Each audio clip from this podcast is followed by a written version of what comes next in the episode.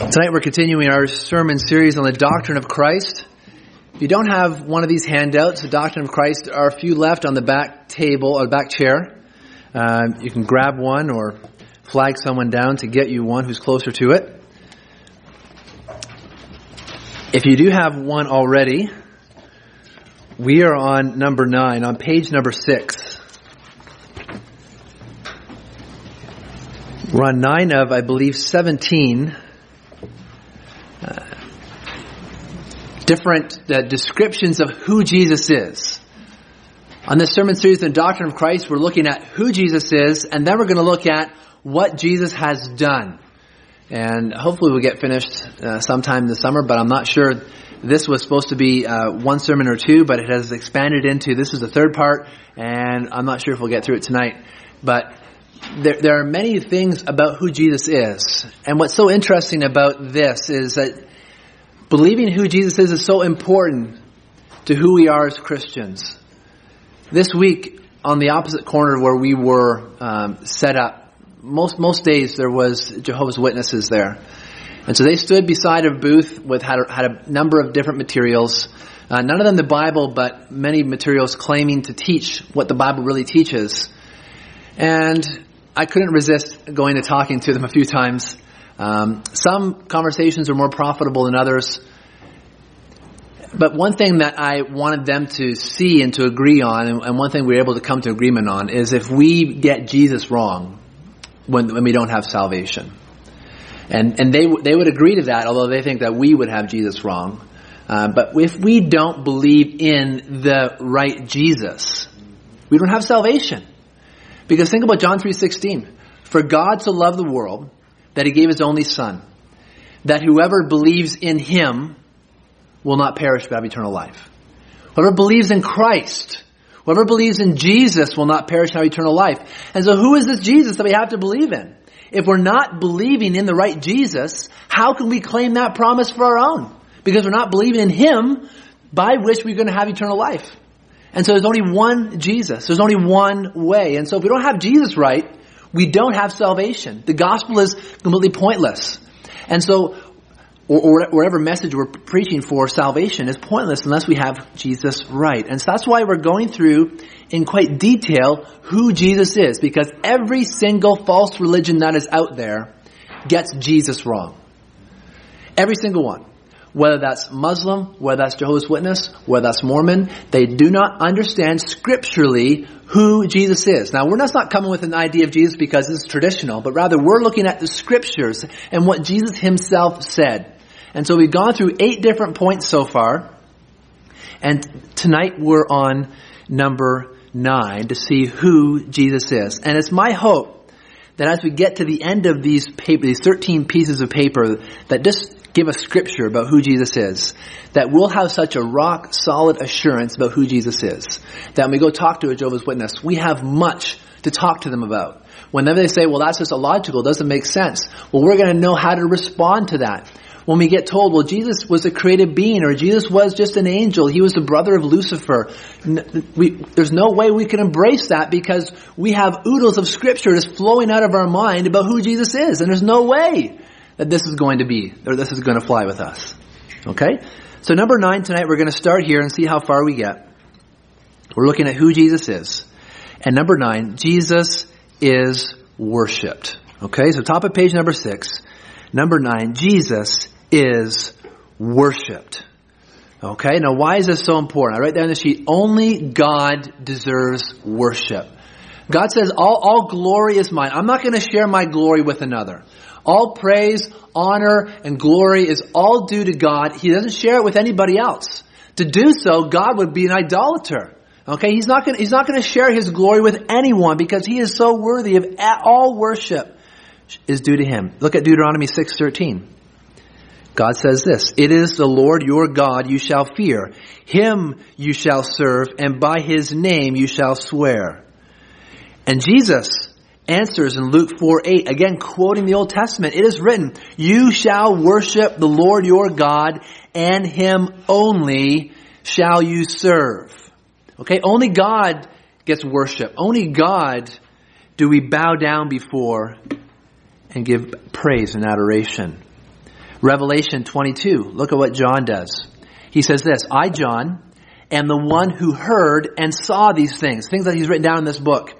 And he goes, and when I heard and saw them, I fell down to worship at the feet of the angel who showed them to me. But what did the angel say to him? He said, you must not do that. I am a fellow servant with you and your brothers, the prophets, and with those who keep the words of this book. Worship God. Okay, so an angel. You know, we, we understand that the Bible says that humans are made a little bit lower than the angels. You know, the, the angels are, are, are splendid, wonderful beings. And here John is amazed by this angel who has revealed to him these great visions of heaven and, and the end times and, and the history of the church. And so what does John do? He instinctively goes to bow down before this angel. And he goes, no, no, no, no, no, no. You don't worship me. You worship God. Okay, I'm, I'm just a servant. Worship God. And so the scriptures are very clear. Worship is due to God and to God alone. Now, compare what we read about Jesus. Matthew 2, 11 says this. Going to the house. These are the, the, the wise men, okay? The magi from the east. Going to the house, they saw the child with Mary, his mother, and they fell down and worshiped him. Then opening their treasures, they offered him gifts, gold and frankincense and myrrh. The wise men went to worship Jesus. Matthew 14, 31 to 33. Jesus immediately reached out his hand and took hold of him, saying to him, O you of little faith, why did you doubt? And when they got into the boat, the wind ceased. And those in the boat worshiped him, saying, Truly, you are the Son of God. And how did Jesus respond when they worshiped him, the disciples here? When he pulled Peter in from the boat, when they when then they calmed the storm, what, what do they do? They worshipped him, and Jesus says, "No, no, no, don't worship me, worship God." He doesn't say that. He doesn't say that. It's absent from the text. Jesus receives this worship. Matthew 28, 9. Again, after Jesus risen from the dead, behold, Jesus met them and said, Greetings. And they came up and took hold of his feet and they worshiped him. Matthew 28, 17, he gathers together his disciples, and when they saw him, they worshiped him. But some doubted. If Jesus was truly a man of God, and not the Son of God, not God in human flesh, what he was doing here is wrong. He should say, no, don't worship me, worship God and him alone. But rather, Jesus here accepts worship from his disciples. Not only that, look at John 9, 38, 39. It says, He said, Lord, I believe, and he worshiped him. And Jesus said, For judgment I came into this world, that those who do not see may see, and those who see may become blind. And so he acknowledges this man's faith. He acknowledges man's worship and says, This is why I came, to give you sight, so you can see who I am, so you can believe in me and worship. John 17, 5. Jesus was praying the night before he was crucified, and he says, Now, Father, glorify me in your own presence with the glory that I had with you before the world existed. Glorify me with the glory I had with you before the world existed? Can you imagine what the Pharisees would do if they heard this? Blasphemy! How can you say that? Glory goes to God and to Him alone. How can you say you had glory with God before the world was? Unless Jesus truly was God in human flesh. Luke 24, 52. And again, after Jesus' resurrection, they worshiped him and returned to Jerusalem with great joy. Hebrews 1 6 is what verse Kevin quoted earlier. And again, when he brings the firstborn into the world, he says, let all God's angels worship him. Let the angels worship Christ. This is what God says. Let the angels worship Jesus. Worship is for God and God alone. And now God's telling the angels to worship the Son. We read this morning from Revelation 4 and 5. All worship, honor, and glory, wisdom, and wealth go to God who sits on the throne. And we also saw worship and praise to the Lamb, where it says in Revelation 5 9, Worthy are you to take the scroll and open its seals, for you were slain, and by your blood you ransomed people for God from every tribe and language and people and nation. And you have made them a kingdom and priests to our God, and they shall reign on the earth. Later they say, Worthy is the Lamb who was slain to receive power and wealth and wisdom and might and honor and glory and blessing.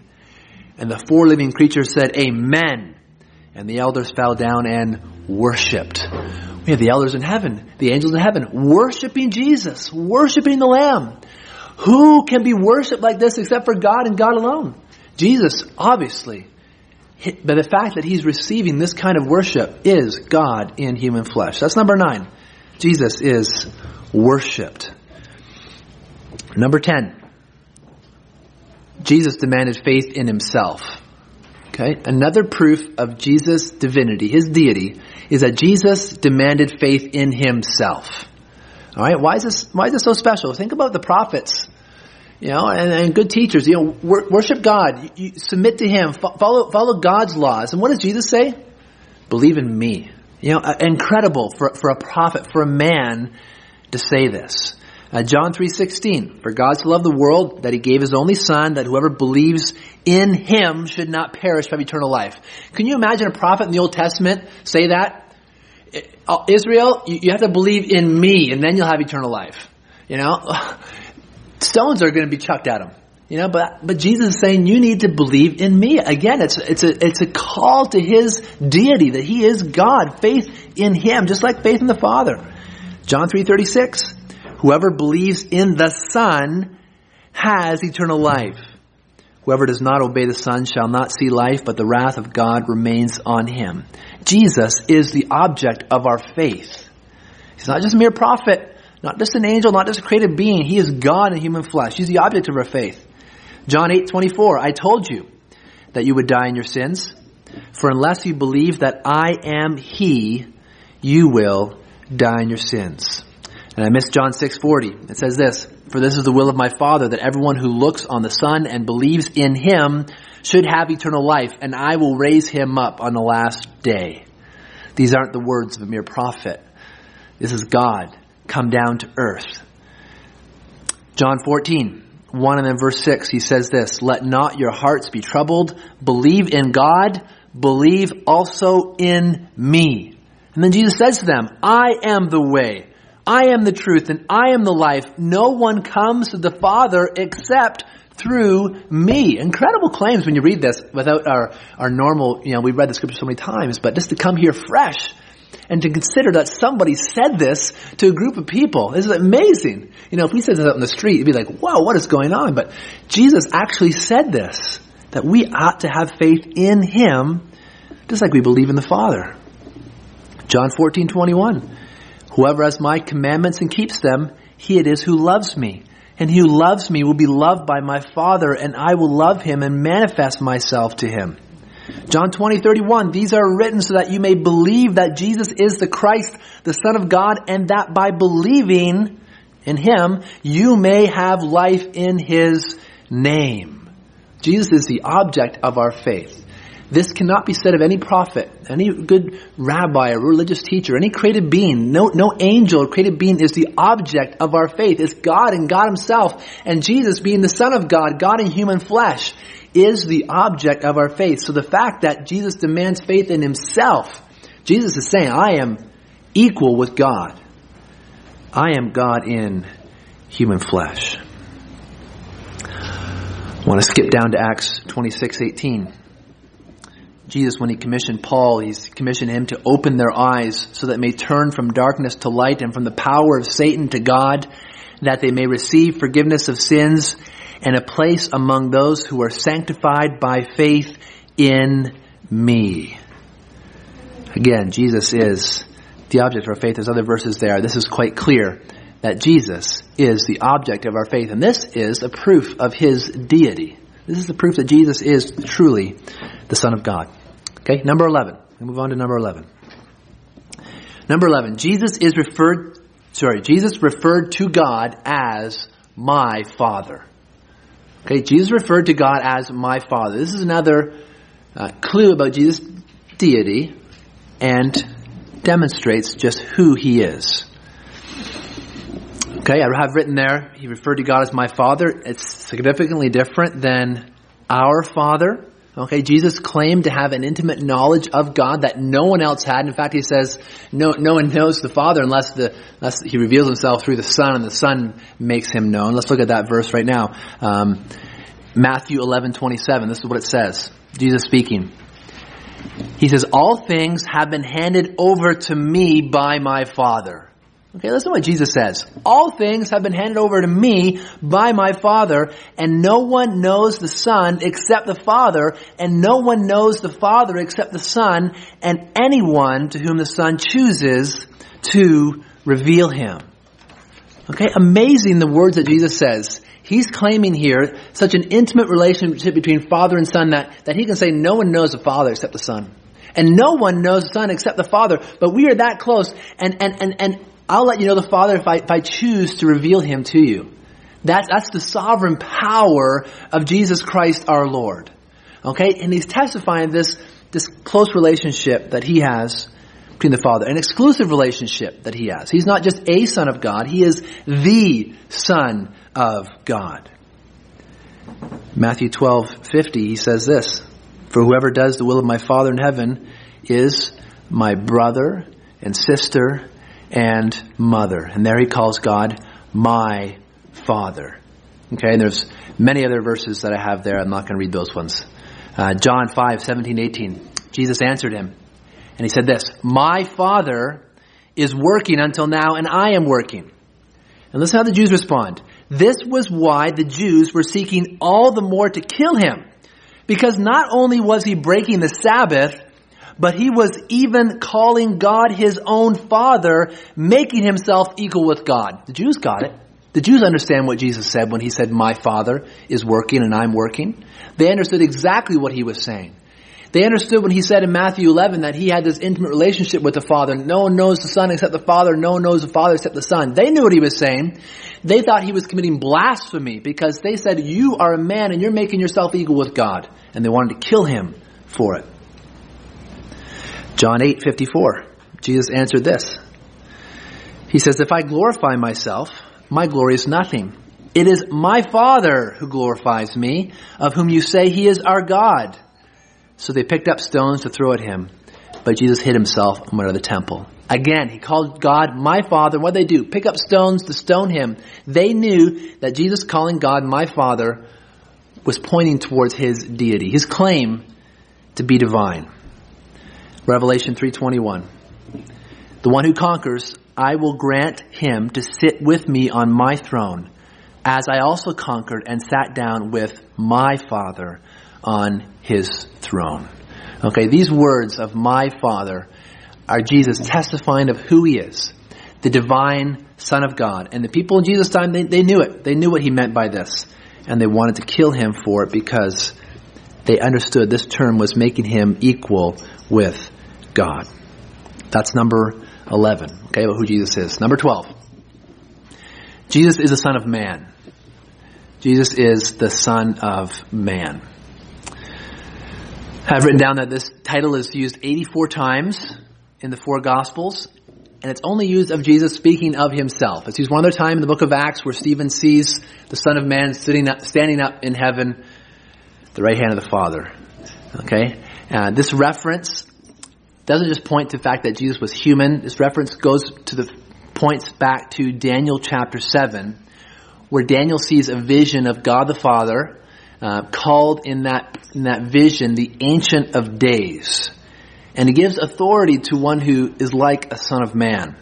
And I want to read that passage in Daniel, and then read how Jesus how he calls himself the Son of Man and uses the same imagery from Daniel 7 so we understand that he is in fact referring back to Daniel 7 and, and why he refers back to that and why he calls himself the Son of Man. So Daniel 7, 13 and 14. Daniel says, I saw in the night visions and behold, with the clouds of heaven, okay, with the clouds of heaven, there came one like a son of man. And he came to the Ancient of Days. You know, it's all capitalized, referring to God the Father, and was presented before him. And to him, this one like the Son of Man, and to him was given dominion and glory and a kingdom that all peoples and nations and languages should serve him. His dominion is an everlasting dominion which shall not pass away and his kingdom one that shall not be destroyed. Now you can see why Jesus would take that title, Son of Man, and refer to that as himself. because he is the king. He is the Messiah. This is the kingdom that he's come to receive from the Father, and he's going to purchase this kingdom through his suffering, through his, through his death and resurrection. Now, as Jesus refers to this term Son of Man, listen to how he describes it and the parallels that we see from Daniel 7.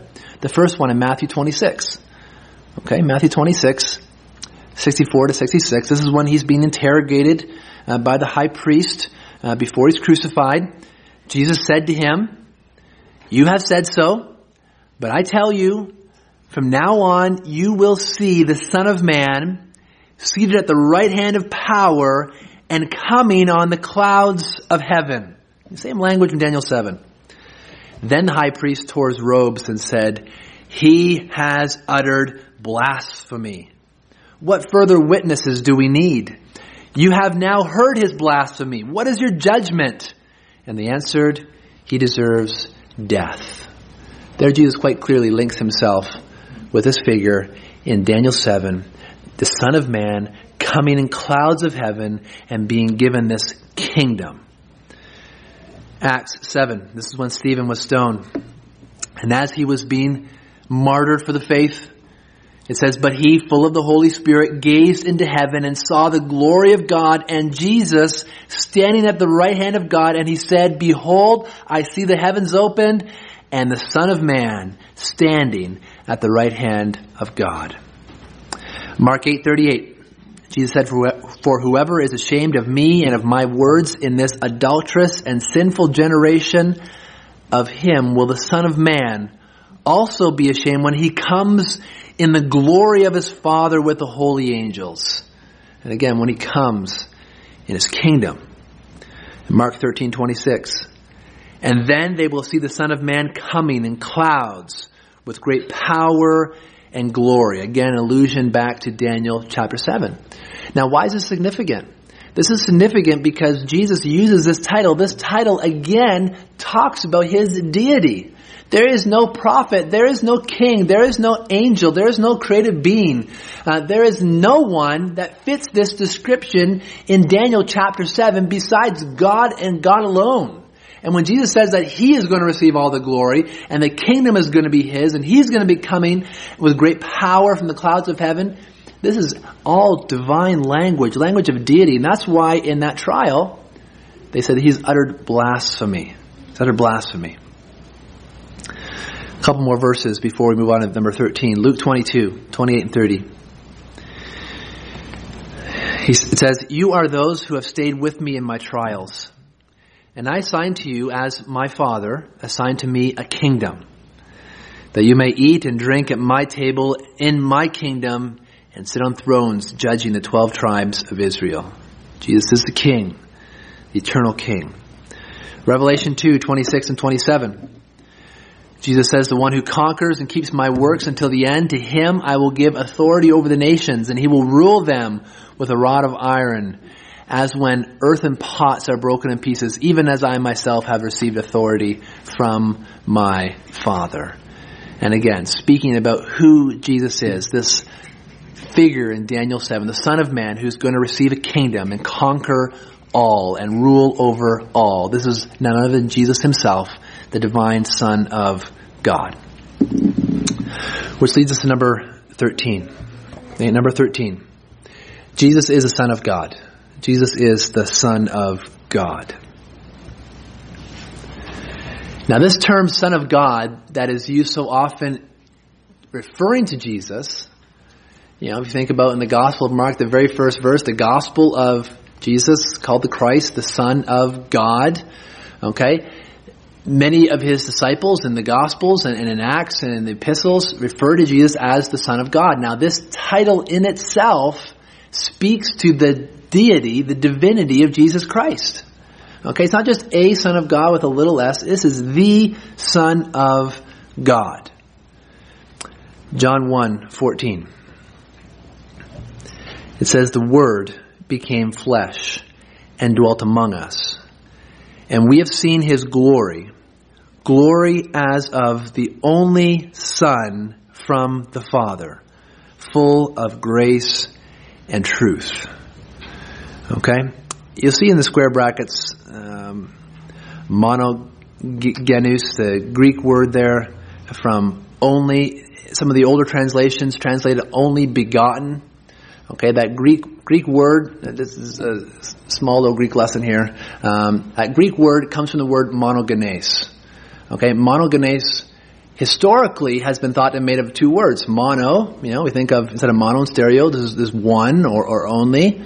And then genes, that word they thought was that was from the word genao, which means to beget or to birth, and so it was the, the only begotten, and that's how we typically remember in the King James, the only begotten Son.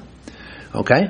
But this word monogenes doesn't come from mono and genao. It comes from mono and then gene, which just means um, a kind or genus. And so it's a one and only kind or the unique son. The NIV translates it the, the one and only son.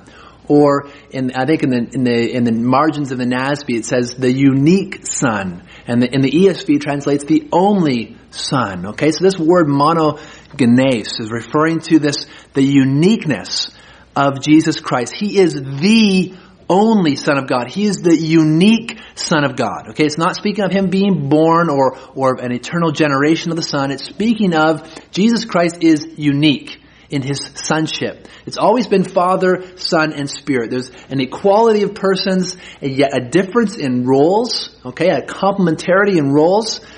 And Jesus has always been the Son of God, the only Son of God, the unique Son of God. John 134 uses the same, or not the same language, uh, uses the word Son of God here, but John 134, and it says this, And I have seen and borne witness that this is the Son of God. Nathanael answered in John 149, Rabbi, you are the Son of God. You are the King of Israel. Okay, the Son of God. Now John 10:36 People understood what this meant when Jesus referred to himself or when others referred to him as the Son of God. John 10. Do you say of him who the Father consecrated and sent into the world, you are blaspheming because I said I am the Son of God? If I am not doing the works of my Father, then do not believe me. But if I do them, even though you do not believe me, believe the works, that you may know and understand that the Father is in me and I am in the Father. Again, they sought to arrest him, but he escaped from their hands. Why were they all up in a bunch and ready to arrest him for? Because he said that he was the Son of God. And they know what that meant. Thought it was blasphemy because he was making himself equal with God. Matthew 11, we've already read that text today. Let's jump down to Matthew 17. Matthew 17, 5.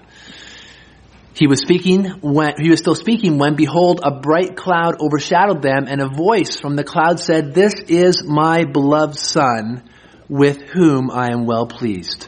Listen to him. This is the voice of the Father from heaven speaking to Jesus. This is my beloved son. Okay, this is my son, my only son, my unique son. This is the Lord Jesus Christ. And again, this is speaking of a likeness between father and son. Okay, not, it does speak of differences of role, but it also speaks in the, in the equality of natures. You know, like father, like son, there's an equality of nature here between the father and the son. Hebrews 1, 1 to 3. Long ago and at many times and in many ways God spoke to our fathers by the prophets, but in these last days he has spoken to us by his son whom he appointed the heir of all things, through whom also he created the world. He is the radiance of the glory of God and the exact imprint of his nature, and he upholds the universe by the word of his power. After making purifications for sins, he sat down at the right hand of the majesty on high.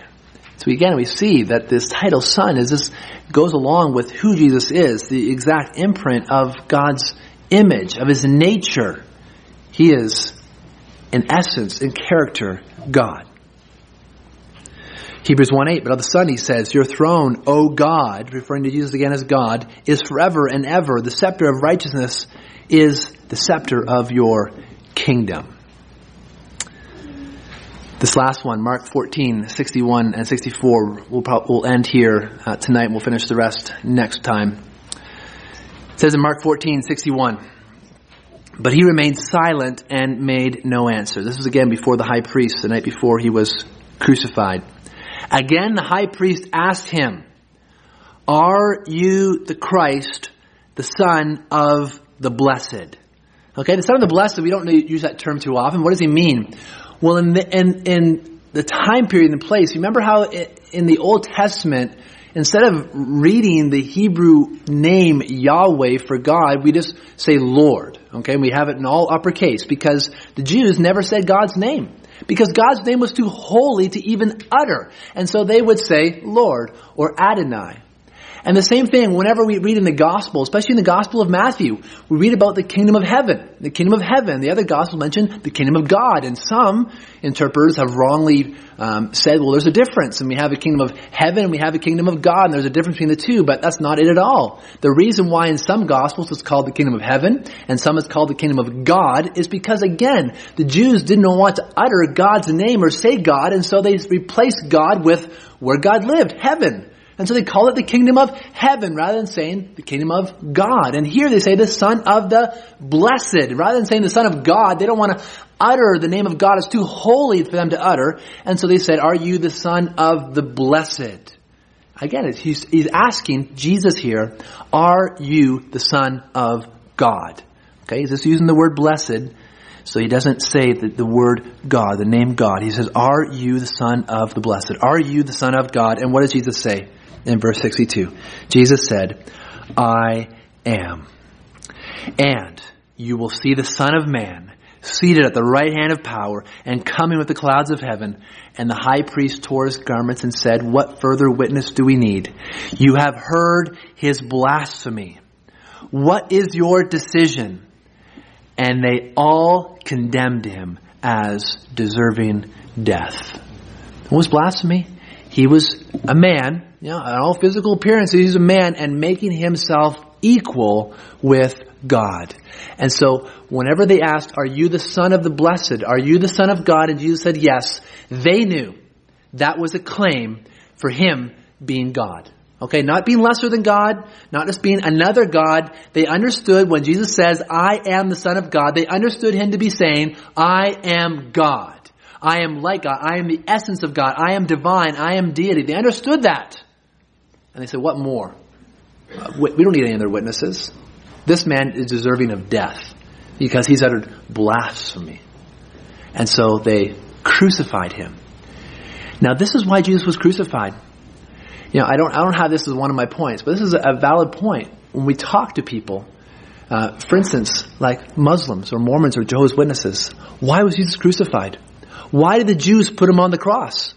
It wasn't because he was a good teacher. It wasn't because he fed the poor. It wasn't because he was this, this great loving person. It was because of what he said. He claimed to be God. He said, I am the son of God. He said, have faith in me. He says, the father's working and I am working. You know, they killed him because they understood he being a man made himself equal with God. So Jesus was crucified because he was God. That's the reason why he was crucified. And all the other religions where they get Jesus wrong, Jesus dying on the cross makes no sense. Why would they kill him if he was just another prophet? If he was just another man? Why would they kill him? They killed him because he said he was God. You couldn't say it any more clearly than he does says right here. They asked him explicitly, Are you the Son of God? He says, I am. And they knew what that meant. And Jesus knew what that meant. He is God in human flesh. And so we shouldn't, you know, when we consider these truths, we shouldn't think that, you know, Jesus deity, Jesus' divinity, this is somehow a, a, second order doctrine. No, no. This is first order of prime importance, understanding who Jesus is. And we need to have a solid understanding of who Jesus is. So our faith is going to grow. So we're bold to share our faith so that we can defend our faith and so that we can have a greater adoration of who Jesus is. And not only that, a greater assurance that our lives are safe in the Lord Jesus Christ.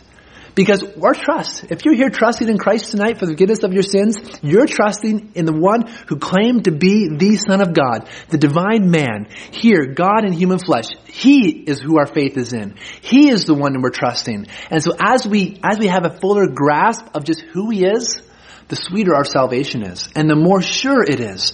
And the greater our assurance will be, the greater our joy and our love for Him is going to be, and uh, the greater our love will be for one another, for the lost. All these things flow out of seeing Jesus Christ rightly and for who he is. So hope this was helpful tonight.